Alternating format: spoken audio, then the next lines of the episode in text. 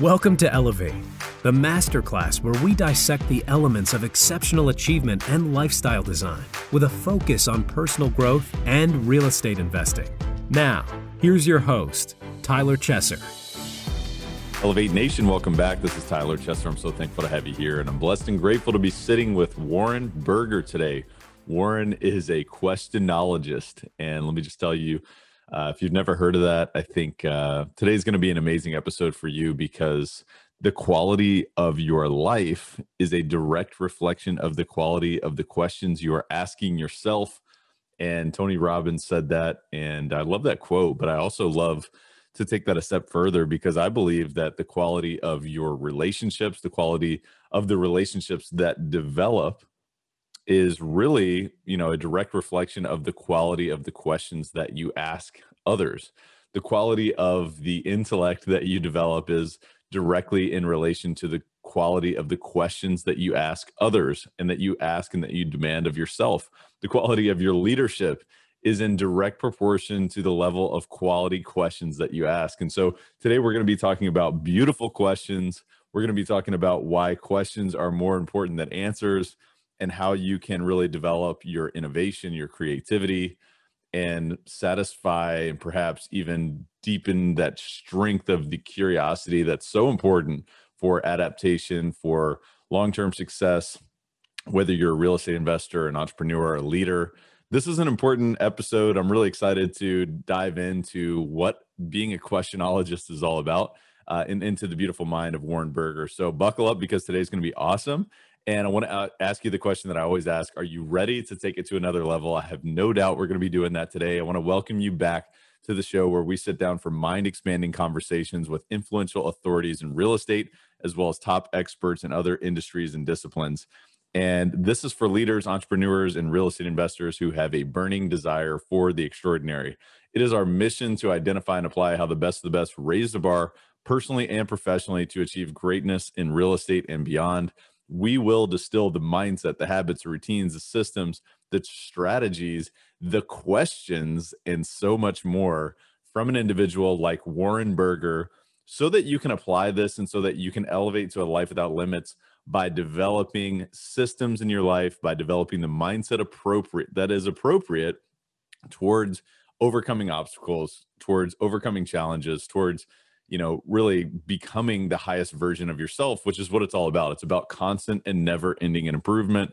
This is a masterclass for leaders and those looking to achieve uncommon results and purposeful outcomes through real estate investing, through personal growth, through personal mastery, through asking quality questions, and of course, through developing ventures as a result, through developing a real estate portfolio, through developing other business systems so that they can give you practical means towards living with more freedom, living with more time, living with more options, and living with more fulfillment. Because at the end of the day, I don't know about you guys, but I've been there where I tolerated my life and I'm never going back. And I hope that you will declare that you are never going back as well. Because, man, I tell you, there is uh, there's so much available to us if we give ourselves the opportunity to really step into that you know if we face that fear if we face that uncertainty if we face that discomfort what can we create? And I'm telling you, I believe that there's anything that we can create. It's anything is possible. Nothing is out of the realm of possibilities for you.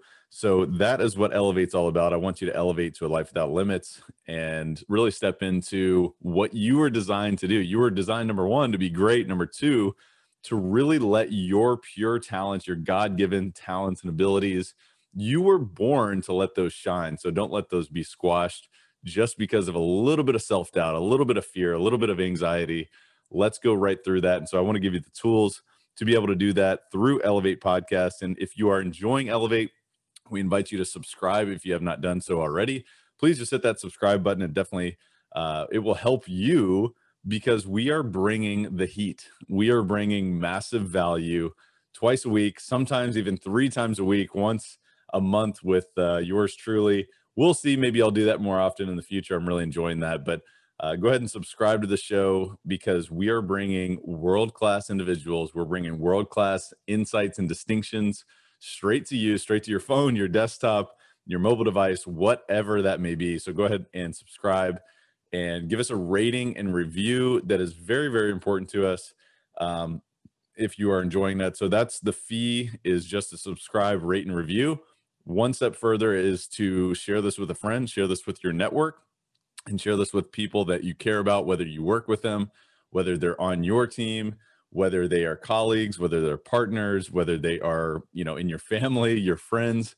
Share this with one other person today. So I want to give you the opportunity to grab that link and share that or screenshot this episode and share this with a friend. Share Elevate because we are all about one person at a time. So we want to add value to you and uh, we definitely invite you to do that. So thank you so much for being here. Thank you so much for listening. Thank you so much for sharing this episode. Thank you so much for sharing this podcast. And I want to invite you also to go check out elevatepod.com. That's our website. That's where you can find all the show notes, the links, the resources, where you can contact our guests, all that good stuff, where you can learn more about them, where you can learn more about the other services that we offer through Elevate, whether it's coaching, whether it's investing with us, uh, whether it's a group coaching program, you name it, just go to elevatepod.com. It's all there. And of course, the Facebook community at Elevate Podcast Community on Facebook. Go deeper with the tribe and build relationships. Expand your learning beyond the show. Just go over to Elevate Podcast Community on Facebook. You can also find that through elevatepod.com again. So that is my housekeeping, and I am looking forward to diving in and introducing you to Warren Berger, who is a questionologist and he is an author of eight books, including the bestseller A More Beautiful Question and the follow up of the Book of Beautiful Questions.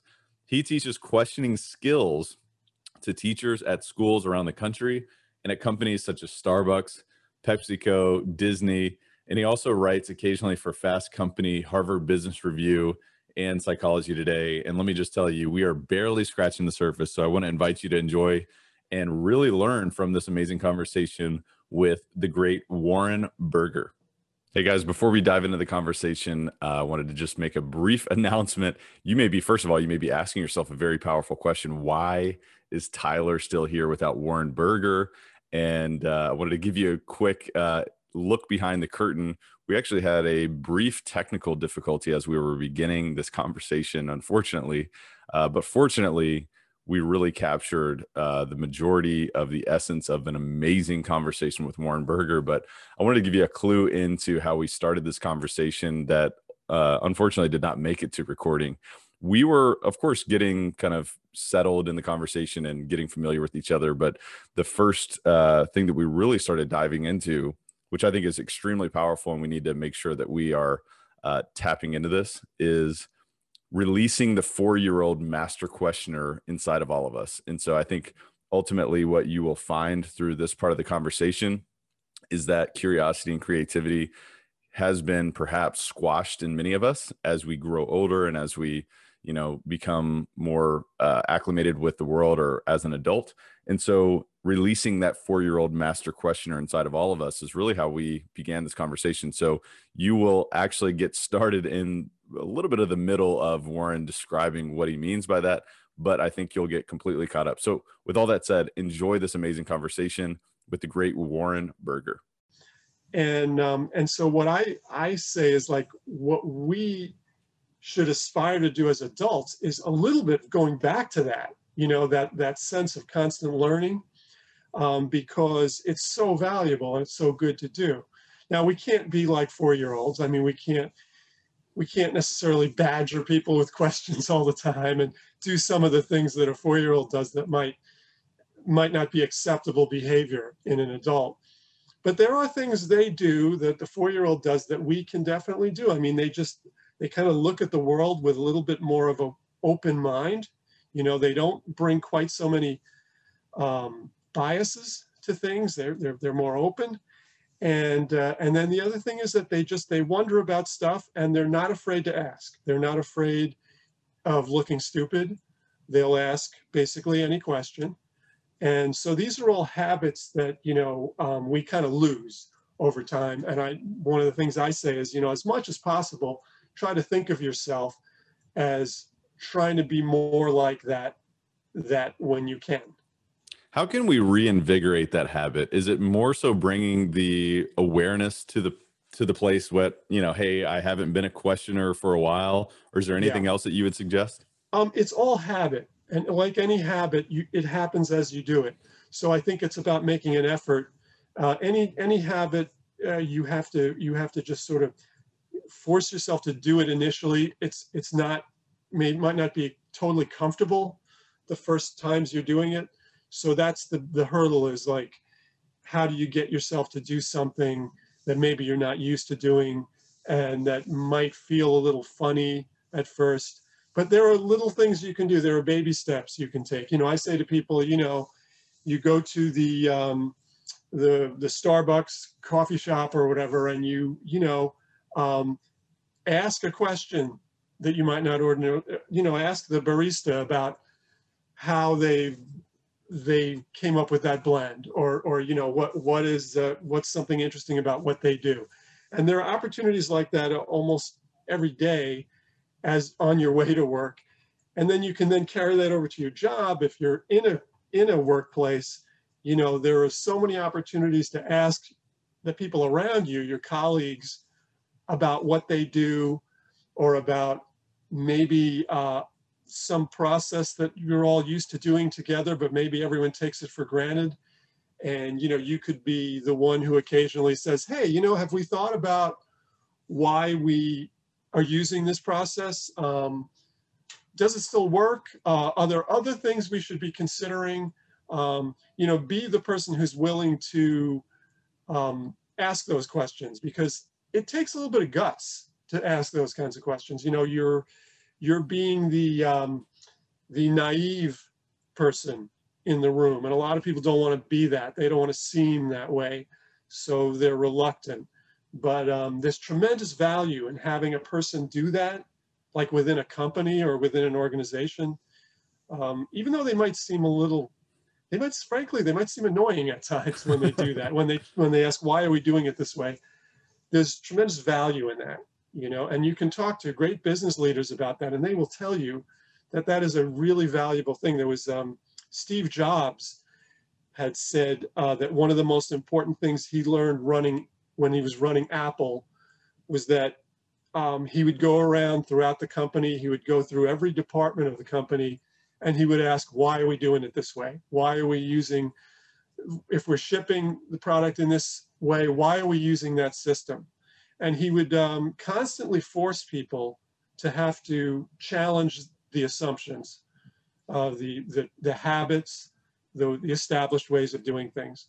So I think we can all do that. I mean, we can all do what Steve Jobs did on some level. We can we can go throughout the company or out, throughout our department, or we can go to our colleagues, we can go to our clients, and we can be the one who's willing to ask those kind of um, questions that challenge the assumptions.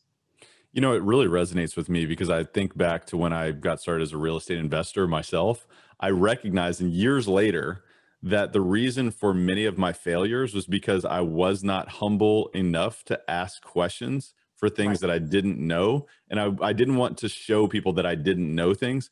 But the paradox that I've noticed is that the most successful people that I know and that I surround myself with are the ones who ask the most questions Absolutely. and the best questions. Does that resonate with you, Warren? Oh yeah, it's totally true. The, the, and, and the paradox, you mentioned the paradox. The paradox is really interesting because if you look at leaders who are good questioners, um, I, I really think there's almost a revolution going on right now in leadership. And, and there's a transition from the old style of leadership, which was very authoritarian, uh, very much. The leader is the boss and the boss knows everything and the boss has all the answers and the boss is super confident never shows weakness. That was kind of the traditional model of leadership.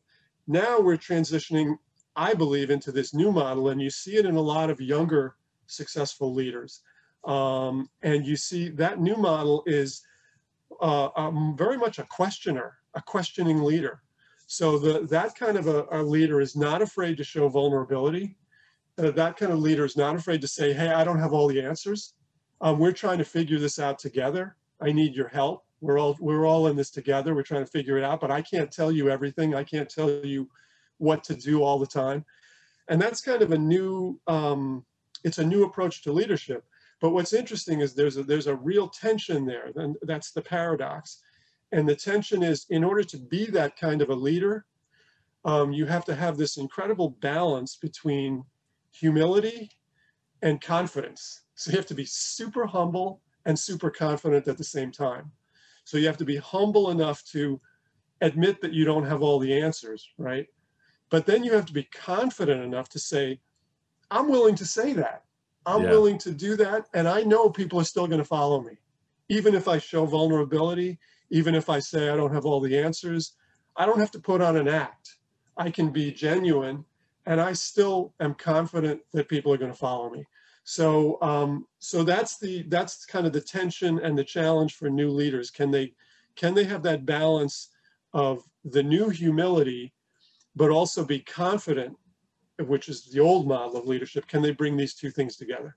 So interesting, and uh, thank you for sharing that because that's a that's a huge distinction. You think about the humility and confidence. There's a total yeah polarity in those two things but if you mesh them it makes sense right. it's like standing it's like what robert kiyosaki talks about on every coin there's two sides and there's an edge you stand right. on the edge and you look at both sides that's the measure of intelligence really at the end of the day it's balancing the paradox would you agree to that yeah yeah and those paradoxes are so interesting i mean when you get into the world of questioning you see paradoxes everywhere like the paradoxes that i find really interesting is the idea that you know there's almost a tension between questioning and expertise, right? So, so if you're the expert, you're supposed to know already, right? And so you don't have to ask a lot of questions.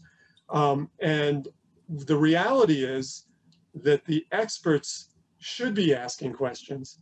And the experts who are able to ask questions, those are the people who become hugely like Steve Jobs. Mm. Those are the people that, in other words, they have, they're really smart they have a lot of expertise, but they don't settle for that. Like they don't rest on that. They continue to question, they continue to learn, and that's when you become, you know, super successful because you've got both. You've got the expertise and the willingness to learn, and now you're just you're just a powerhouse at that point. Hey guys, just a quick word from our sponsor, and we'll be right back to the show. This episode of Elevate is brought to you by CF Capital. And you know how much I love real estate and how it can be a vehicle towards creating any outcome that you want in your life, which is really why we created CF Capital. It's a real estate investment firm that focuses on acquiring and operating multifamily assets that provide stable cash flow, capital appreciation, and a margin of safety for our investors, for our partners, and for the people that we serve. Our team leverages its expertise in acquisitions and management to provide investors like you with superior risk adjusted returns while placing a premium on preserving capital. Our mission is to provide property investment and asset management solutions to help investors maximize their returns by investing in high value multifamily communities. Our philosophy is that we can elevate communities together through this process. And I want to invite you to go check out cfcapllc.com because we have a free ebook that's called The Bottom Line The 10 Ways to Increase Cash Flow in an Apartment Complex. And I want to tell you that this is a value packed ebook. So I want to want to invite you to go check that out right now at cfcapllc.com. I think you're going to get a ton of value just from reading this whether you apply it to your own business or whether you educate yourself further on what it would look like if you invested with CF Capital. So go check that out at cfcapllc.com. Again, that's cfcapllc.com and enjoy the rest of the show. Is that because that they are constantly questioning conventional wisdom? They're constantly updating their knowledge. They're constantly making tweaks based on what they believed was true before. Is that right. what you're saying? Yeah, and that and that's what helps them not fall behind. Mm-hmm. Because what happens a lot to experts is that they get locked in it by their own expertise. So they're locked into whatever it was, whatever way they learned how to do something or where, whatever was going on at the point that they became an expert. They, they got so deep into that and they know everything about that area. But meanwhile, the world is moving on. And so the world moves to something new or a new way of doing things. And that old expert, if he or she hasn't, if they're not willing to evolve and learn, they're going to be an expert in something nobody cares about anymore or nobody wants. And so that's what where the real innovators are so great because they they develop the expertise, they know what they're doing, but they also know they can't rest. They can't stay there because the world is constantly wanting a new answer. They can't they can't stay with the old answers. There's always new answers needed, and that's why they have to be asking new questions all the time. I love that. And one of my favorite questions to ask as a podcast host is there anything that you've changed your mind on recently? And the reason why I like asking that question is because it shows me whether or not someone's humble enough to update their knowledge and they're asking questions themselves. So is that is that a question that would constitute as a beautiful question as you say? Yeah. Warren? Yeah, I think that's a great question. And and it's it's you know, I, I when I think about my work as a questioner, I'm constantly changing my mind about things like the thing we were just talking about expertise I had the belief that you know uh, the expertise was what mattered most, and that you know, and what I've come to realize is that you know that expertise should be challenged all the time. But then I've done another reversal more recently because I, I see in the in what's going on in the world right now is that sometimes expertise and science is getting questioned too much. You know, and it's like we have uh, if we have a crisis or something going on we need to rely on people who know what they're talking about. And if you're going to constantly question them at every turn that can be a problem. So it's interesting because that kind of threw a monkey wrench into my whole um, you know my whole thing that i talk about because one of the things i talk about is question everything you know right. everything's open to question and what I'm seeing now is it's really interesting because you like there again, there's a paradox and you have to have balance because you have to be able to recognize the subtle distinction between things that um, that you should question and maybe try to change and things that you you can question them but you have to realize there's a lot of weight behind them and there's a lot of thought has already gone into them and you should not take them lightly. you should not think that you're going to overturn um, the world of expertise overnight and uh, or or just ignore it or just resist it. So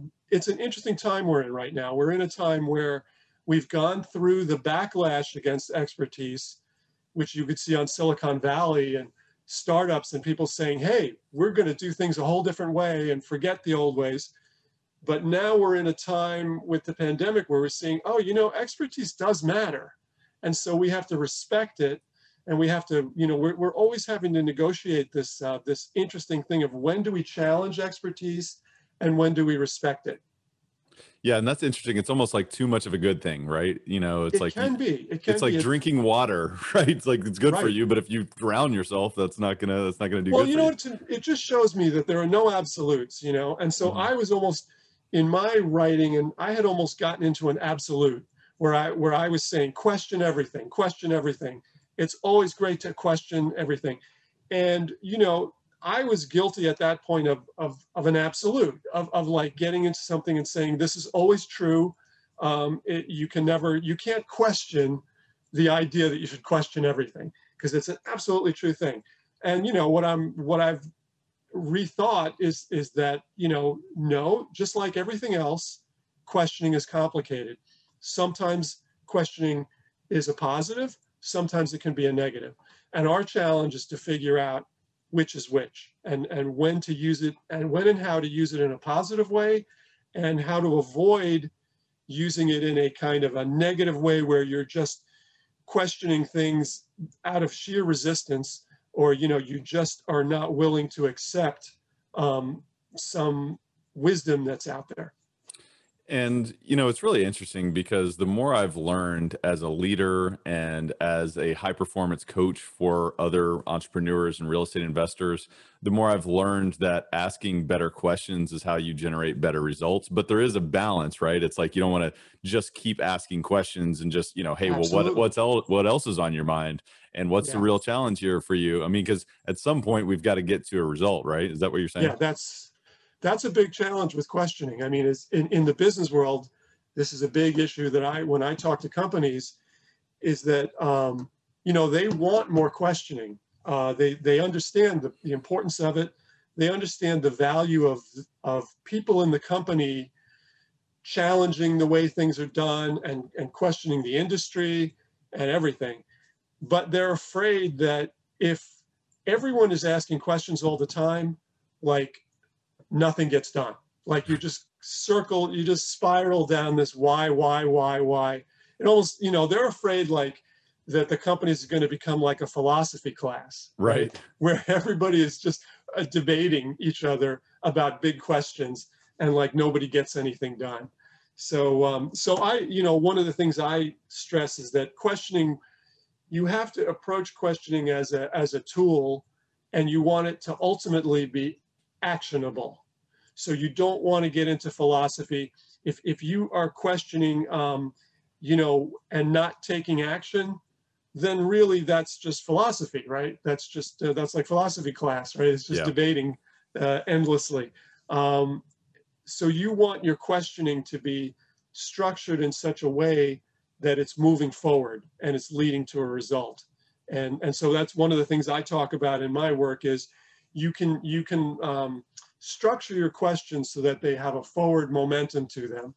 And the, the most simplest way to think about this is to think about questions as uh, if you think of three types of questions, you think of why, when you ask why, that's more like philosophy, right? When you ask why you are, um, you're trying to understand things, you're trying to sort of make sense of things. So it's fine to ask why questions, but you can't stay there too long. If you stay with why, why, why, why, you don't get anywhere. So what I say to people is you have to move from why to what if, and ultimately you want to get to how, because how is, that's like an action oriented question. How are we going to do it? How is this going to work? You know, how much is it going to cost? So you want to end up there uh, and you want to make sure your questions are moving forward. You can start with why, that's fine, you know, but um, you want to get from why to what if. What if is an interesting question in the middle, and what if is where you start to speculate. Okay, we understand why this is a problem. What if we tried this? What if we tried that? So now you're kind of um, brainstorming and speculating, but even that is still kind of not action oriented yet. Ultimately, you want to get to how and when you get to how, now you're starting to get stuff done. But what I say to uh, business people is don't start with how. You know, like a lot of times people want to get results right away. They immediately go to how. It could be beneficial sometimes to start with more philosophical, to start with why. And that will sometimes um, show you that you might be focused on the wrong um, challenge. So if you go right to how, you might be trying to figure out how to do something, but maybe that's not what you should be doing. You know, that might be the wrong how. So asking why is going to sort of unravel the mystery a little for you. And then you start to move forward and say, okay, now we're going to get moving. How do we do it? Yeah, and that's such an interesting thought because I've thought back to times where we've taken initiatives in certain ways within my company, or I've observed other colleagues taking initiatives within their company or within their investment firm. And, you know, a lot of times it's like when you ask a simple question of, hey, well, what's the outcome that you guys are after here? And why is that the outcome you're after it kind of stops people in their tracks and they're like oh that's a great question and maybe we should be doing something totally differently. Maybe we should be going a total different direction right? Absolutely. And so. and and really that's that's why it's so important. That's why i feel like it's important to ask those why questions up front you know because that's an, there's always a time when you're starting a project or you're starting an initiative where you haven't really gotten too deep into it yet and that's a really good time to ask those sort of exploratory, you know, questions where you, those naive questions, it's a good time because you're not too deep into it yet. And you can say, okay, let's first, before we do all this, let's talk about why we're doing it and what we hope to come from it and all of that. Yeah, and you talk about beautiful questions and how they can lead us to, you know, better outcomes in so many different directions. Obviously starting with that curiosity, but then leading to an action-oriented standpoint and, you know, thinking about like creativity, problem solving, uh, growth, whether it's personal or professional or revenue generating growth or even happiness. So could you give me or give us, excuse me, some examples of, you know, maybe some beautiful questions that may relate to business and then we can go to some personal growth aspects as well? Yeah, uh, well, th this is one that probably relates to business as well as personal. Um, and it's it's a it's a question that's quite popular in Silicon Valley uh, these days, but it originally was um, it came from a, a pastor who, who would say, ask this question on the pulpit. And, and the question was, um, what, what would you attempt to do if you knew you couldn't fail? now, the, the, this is a, um, a very interesting question. The reason they it caught on in Silicon Valley is it, it, what they what that question allows you to do is to think really big.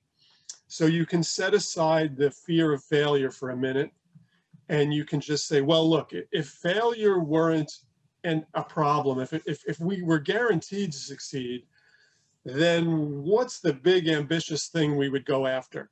And the, there's real value in asking that question because it will help you envision bigger goals. Now, it doesn't mean you're going to you're going to do exactly that because you do have to realize failure is a reality, right? It, it, there is the possibility of ability of failure, but it just shows you, it's just going to broaden your parameters and it's just going to show you things you might not have thought of otherwise. So a lot of times with questions, it's interesting what you're trying what you're doing sometimes with questions in in business and and in life is you're using um, constraints with questions and uh, you apply a constraint or you take a constraint away okay so in the case of what would we do if we couldn't fail we've taken away the constraint of failure we've just taken it out of the picture and now we are imagining how we would proceed if that constraint weren't there. But I could show you the opposite of that too, where you might choose to place a constraint on there. So here's a constraint, here's a question you could ask. Let's say you're developing a new product, right? And the product is going to cost um, uh, $10 or, or you have $10 in the budget to, to make it. You might ask the question, what would, we, what would we do if we only had $1? or if we had to sell this product for $1. Okay, so now you're not taking away a constraint. Now you're applying a constraint, the constraint of $1, right? Um, another example of applying a constraint is that classic question, what would you do if you only had one year to live, right? You hear that question get asked a lot. That's a constraint question, right? You're, you're taking the constraint of one year and you're putting it on your life so what constraints do is they force you to like focus or they force you to do something, they challenge you to push a little further than you would normally push. So I love questions where you either take a constraint away or you put a constraint on. And it creates this slightly artificial scenario. But what that scenario does is it forces you to, it just opens up your thinking and it forces you to think differently. I like that a lot. I really do. And and maybe I'll take it a step further and you tell me if this would fall in the same type of category. Um, you know, what what would we do if this were easy? Or what if the opposite were true? You know, because a lot of times absolutely like, a lot of times yeah. you look at like, you know, opportunities, you're looking at deals and you're saying, hey, the market's tight and you know it's right. very competitive. Well, what if the opposite was true? That's a very valuable thing to do is to is to just turn things upside down. Um, because what it does is uh, there, there's actually a term for that. It's called 180 degree thinking. And so it's when you when you just think in terms of opposites, okay? And um, and it's really really valuable. I don't know if you you're a Seinfeld fan, but you know oh, there was a classic Seinfeld episode where uh, where where George uh, Costanza had like uh, the opposite. He would always do the opposite of what he thought he should do because he said I'm always wrong. I always make mistakes. So from now on, I'm going to start doing the opposite of what I would normally do and see what. And of course, it didn't work out for him. But yeah. but there's an interesting uh, value in that. Like um, a lot of times, by thinking of the opposite and asking ourselves, what would be the opposite approach? What would be the opposite way to do this? It uh, it may not give us the answer right away because a lot of times we don't necessarily want to do the opposite, but it will show us something in between like we'll learn about some in-between approach. We'll say, well, we don't actually want to go opposite. We don't want to go all the way. But if we go halfway, that's interesting. And you never would have seen that unless you tried the opposite approach. It kind of shows you, um, you know, I, I, when I was doing exercises on this, the, the teacher would uh, tell us, you know, your, your challenge is to, um, let's say, design a car that can't possibly work um, and in, in, so you would design a car that had square wheels and couldn't possibly. And so in doing that, you, it, you learn what doesn't work and it also weirdly in a way shows you more about what does work. It, it, it, it you know, teaches you more about what does work. So there's a there's a lot to, that you can do with opposite type questions or sort of crazy questions, right? Counterintuitive questions that nor you know you you normally might not ask those because people would say, oh, that's crazy. But um, when you're in the creative mode, crazy questions are great. You know, like really imaginative questions like that can be really useful. Yeah, and I think that there couldn't be anything more important for the longevity and health of a business and an organization and as a person than creativity, innovation, and problem solving, which is really at the heart of what you are all about and, and questioning and being a questioner. So, are there other really powerful or beautiful questions that really come to mind when you think about creativity, innovation, problem solving? You know, I think about um, with with innovation. Uh, I think about always it, it's not that there's one specific question. It's more like uh, types of questions. Okay. That you can apply to almost any situation. So again, I go back to, you know, think about asking questions, think about asking why questions, right? Think about your, whatever your situation is, whatever your industry is, whatever your work is, whatever problem you're trying to deal with. Think about how you can frame some why questions around that around that challenge.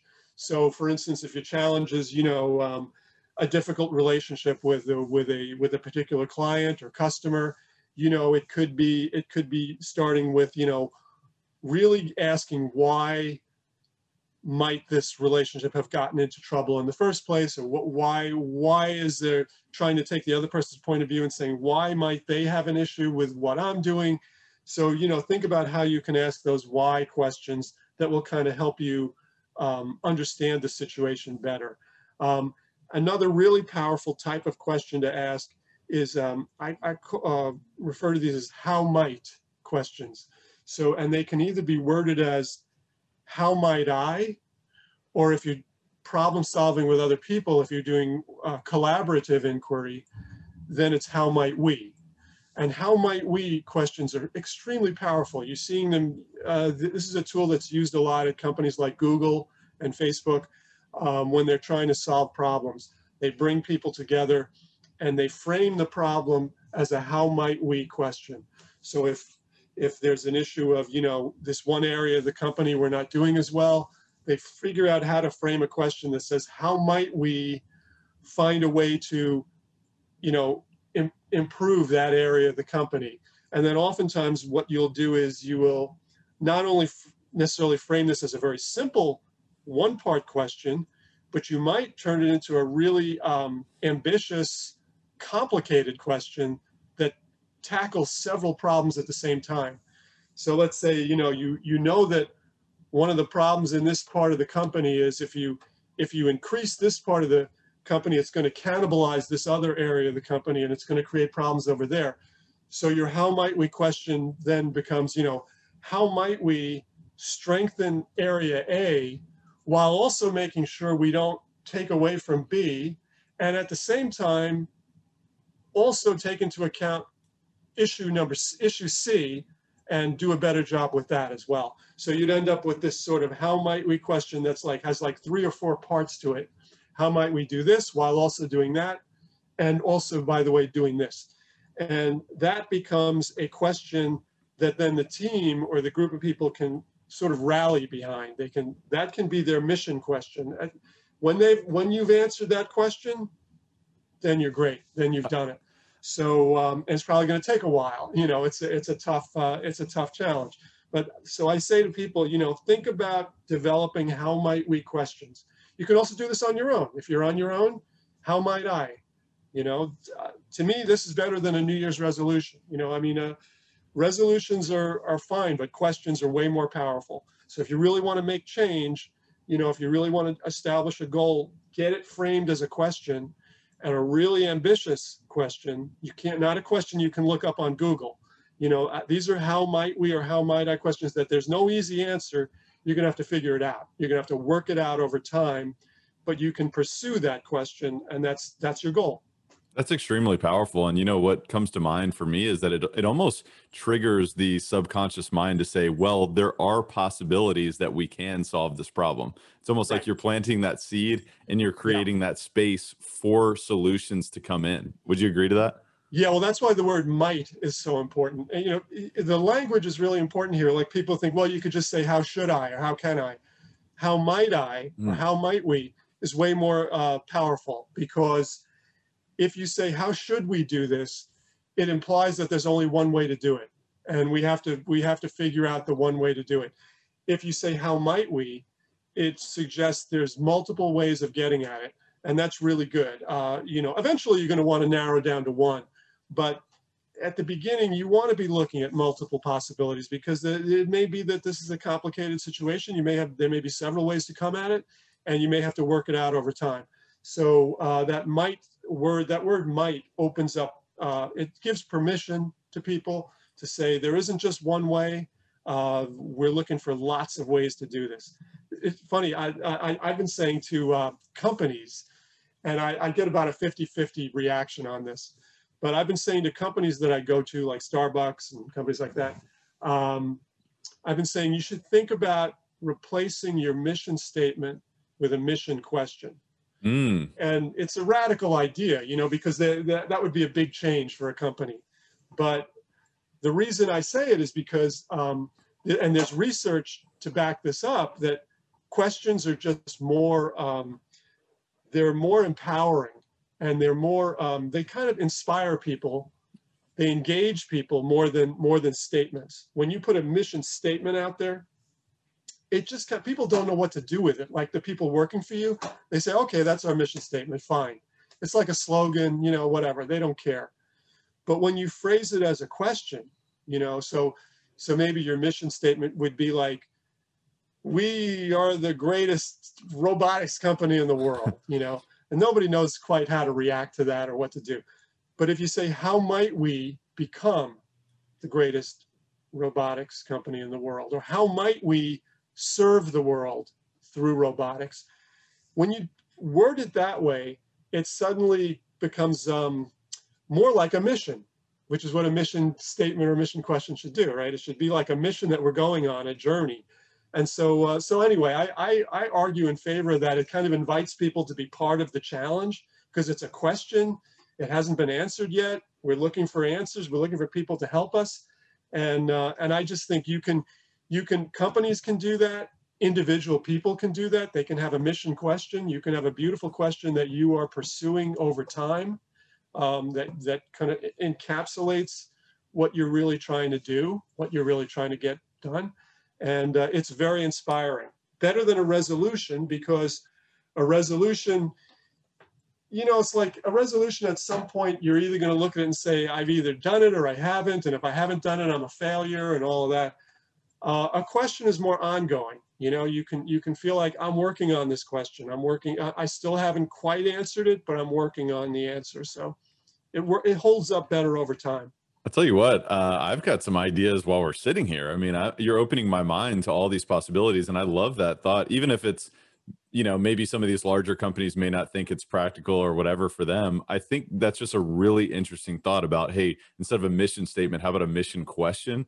because yeah. if you think about it going back to the earlier parts of our conversation you know the best leaders ask the best questions and right. they allow other people to have buy-in on the answers and the direction of where you're going and think about that if you could scale it's almost like scaling that thought process right yeah absolutely yeah, that's yeah. And, and, that's that's part of what you're you're trying to do with questions it, and it's true in relationships as well as what we're talking about here with business it's true that if you're trying to build a one-to-one relationship with someone. Um, questions are engaging, you know, statements, not as much. You know, if you come in and start making statements about yourself or your company, um, you know, sometimes you're going to lose people because they don't care that much about your statements. But questions, you know, they show your questions will show you're interested. You want you want input from the other side. Um, they make it a two-way conversation instead of a one-way. And so there's all kinds of value and benefit to shifting a dialogue to a, a questioning uh, more of a questioning dialogue. It's like you could almost apply it if companies want to be more engaging online, right? Today in, in the 21st century, and, and as we continue to f- further develop, it's like it's about engagement in social media and wherever it, rather than, hey, promotions, right? It's almost yeah. like you apply it there too, right? Yeah. And if you, if you, if you ask people questions, you, you engage them.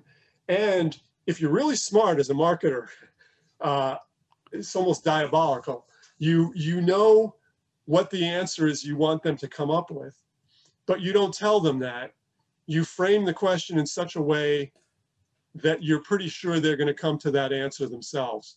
And that way they're buying into what you want but they think they thought of it. Mm. they think it was their idea. And that's the best kind of um, persuasion right? That's the, when you when you can, can get someone to feel like it was their idea that they they decided to buy your product on their own um, with through their own critical thinking, that's way more effective than you doing a sales pitch. So if you can craft your questions in such a way that you cause people to think in a way that's going to cause them to make the choice you want, that's a really powerful form of marketing. Um, the, uh, the, one of the classic examples of that was uh, it goes back in politics to all the way back to Ronald Reagan and Ronald Reagan asked uh, the question um, when he was running against uh, Carter, uh, are you better off today than you were four years ago? And he knew that there was a recession going on, and he knew that the chances are people are going to say, no, I'm not. But it was way more powerful for his, for his campaign to phrase that as a question as opposed to just coming out and saying, hey, you're you're you're not any better off than you were, blah, blah, blah. You know, if he can get people to think of that themselves, it's way more powerful. Hey guys, I just wanted to take a brief time out from this show, this incredibly mind expanding discussion to speak to the high achievers, the high performers. I wanted to speak to those who have a burning desire to go to the next level and beyond. First of all, I hear you and I see you.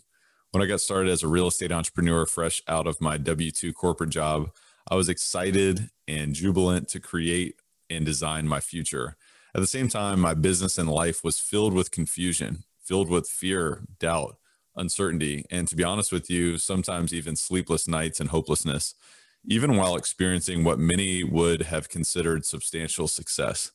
Ultimately, I mustered up the courage to hire one of the world's top high performance business coaches to work directly with me on creating strategies systems, and profound shifts towards accelerating my multifaceted performance and to become an industry leader. After years of investing significant resources into myself and in my business through this process, I am now paying it forward as a high performance coach to those who feel called to elevate to the extraordinary.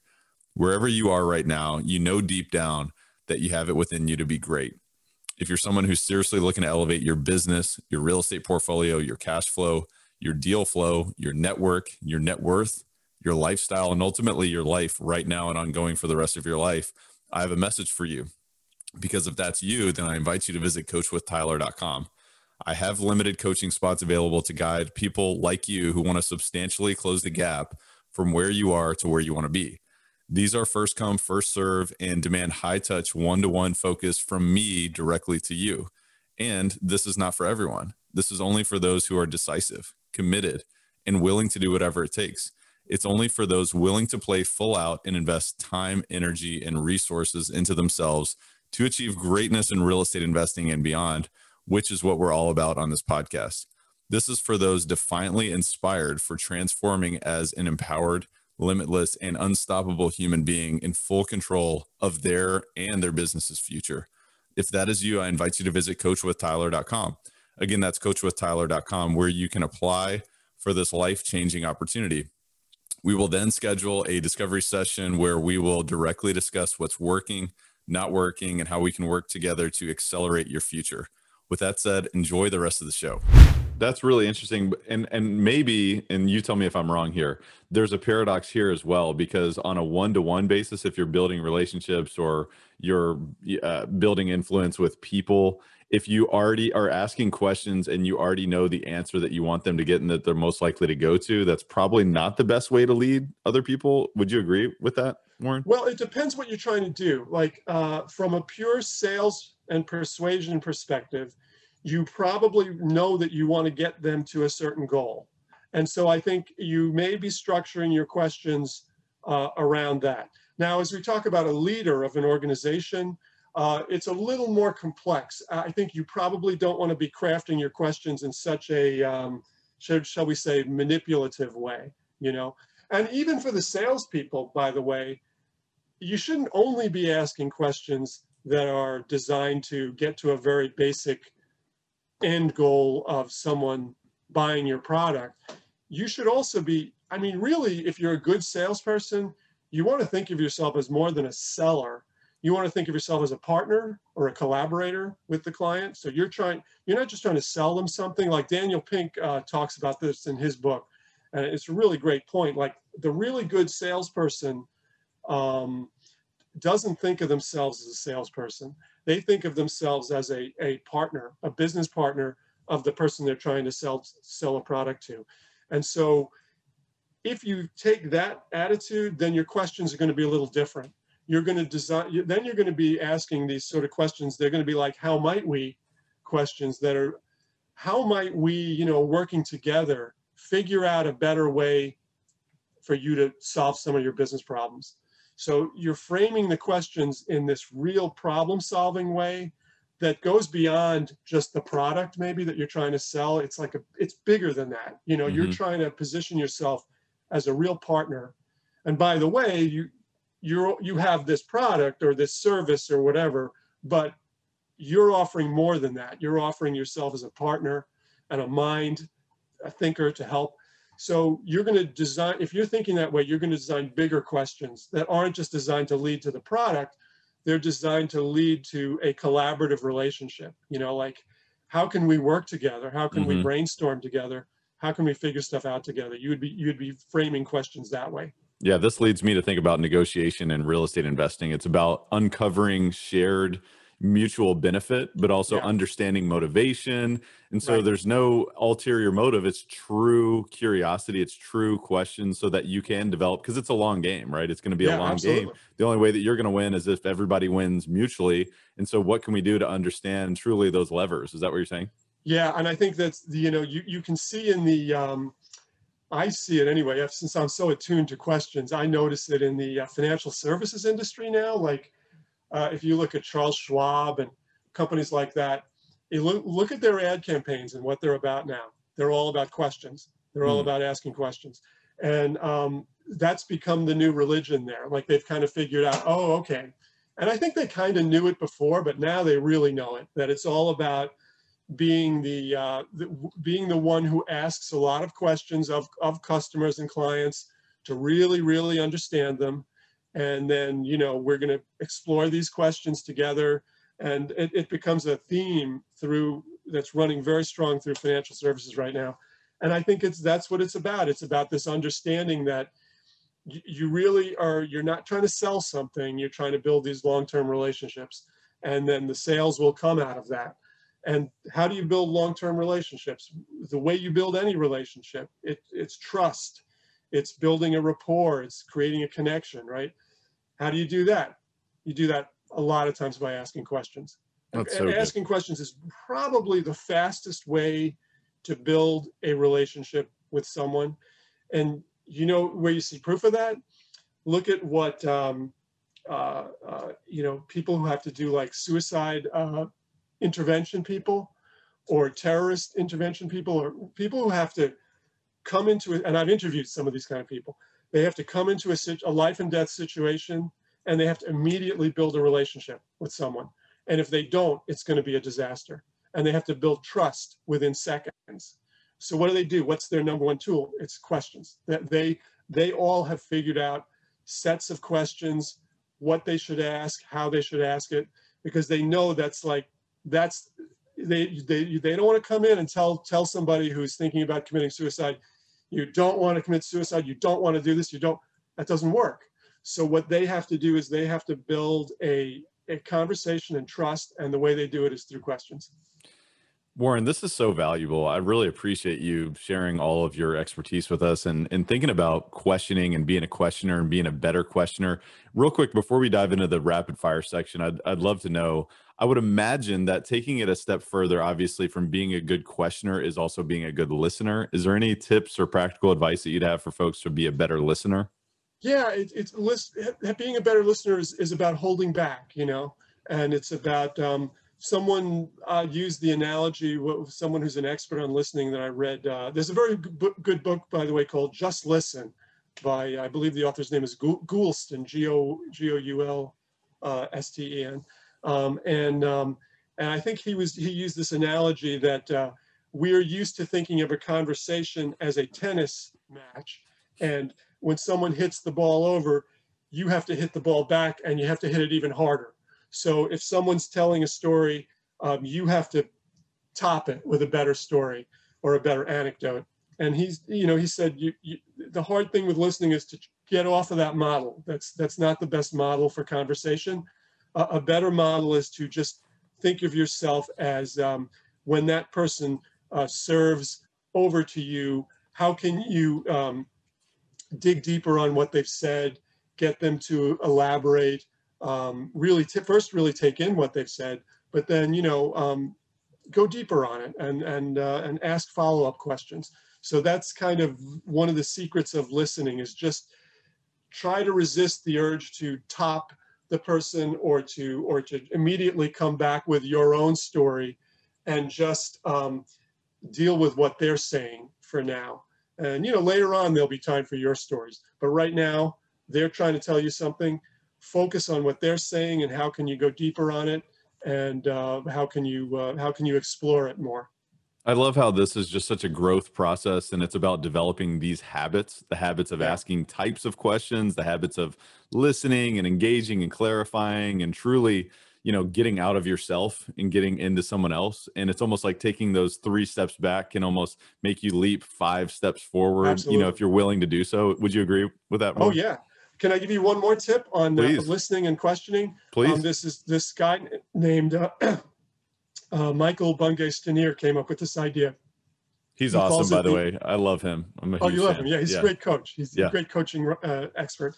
Um, and he, you may know this. He, he, he calls it the awe question, A W E, and it's simply and what else. So when you are talking to someone, you know, you're trying to get information, solve a problem um, you're asking them, uh, what's the biggest challenge you face right now? And they're going to tell you something, but always ask, and what else? Because uh, what Michael, the point Michael makes is the first thing people tell you usually isn't the best thing or the most interesting thing, or a lot of times it's not the real problem they're dealing with. It's not the real issue.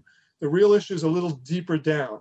And the way you get to it is just by asking them, what else? So besides that problem you mentioned, what else is there?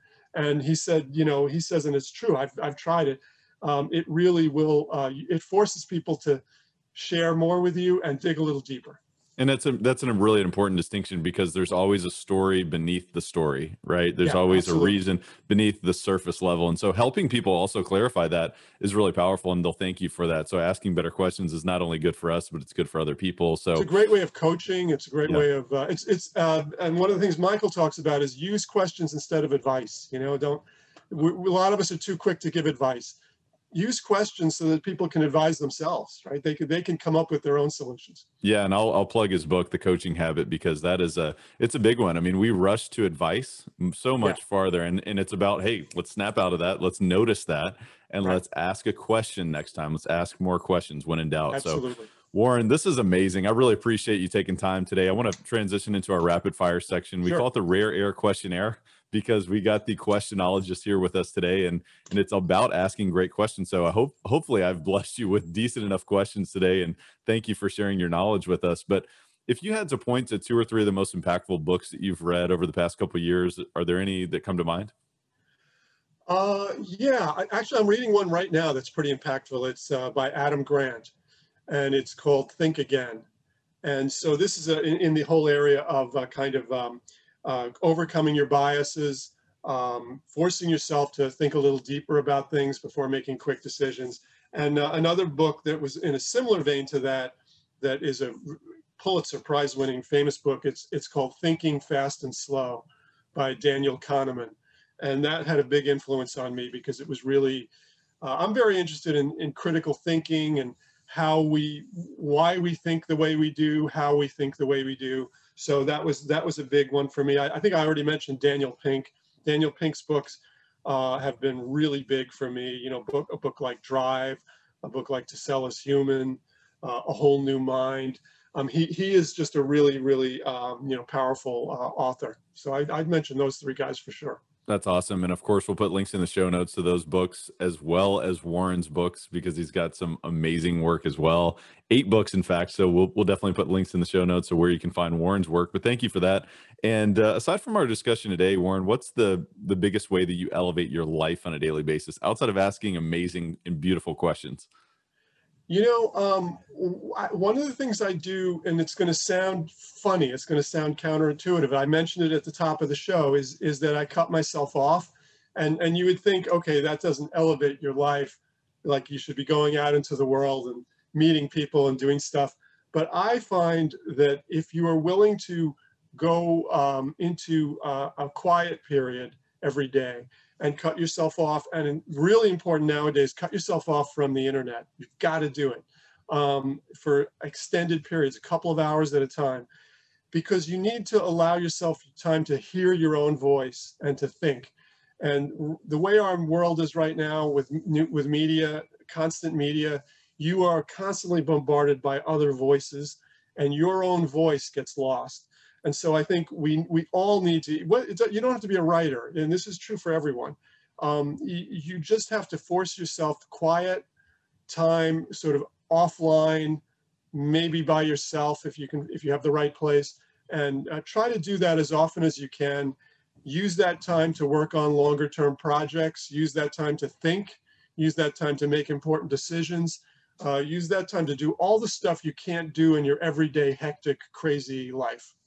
Thank you for that. That's a great reminder for all of us because we're surrounded by so much technology, which is a great thing, but also at some point it's almost too great of a thing. It so, is. It's too much. Yeah, thank you for that reminder. What's the biggest way that you elevate others around you, Warren?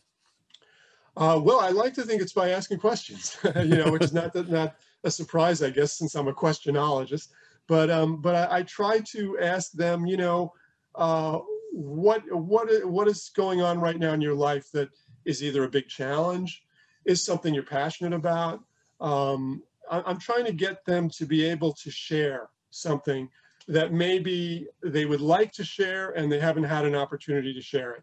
And they need a, uh, they just need someone to invite them to share it. Thank you so much, Warren. Are there any parting thoughts or words of wisdom that you'd share with Elevate Nation today?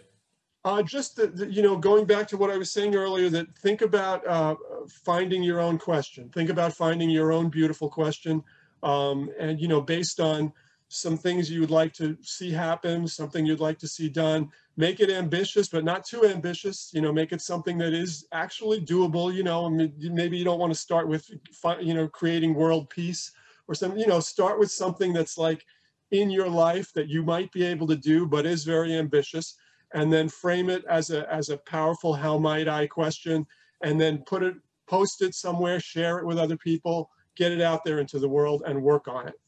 That's amazing. And uh, this has been a phenomenal conversation. It's really opened my mind to a lot of new possibilities. And I hope that it's done the same for the listeners.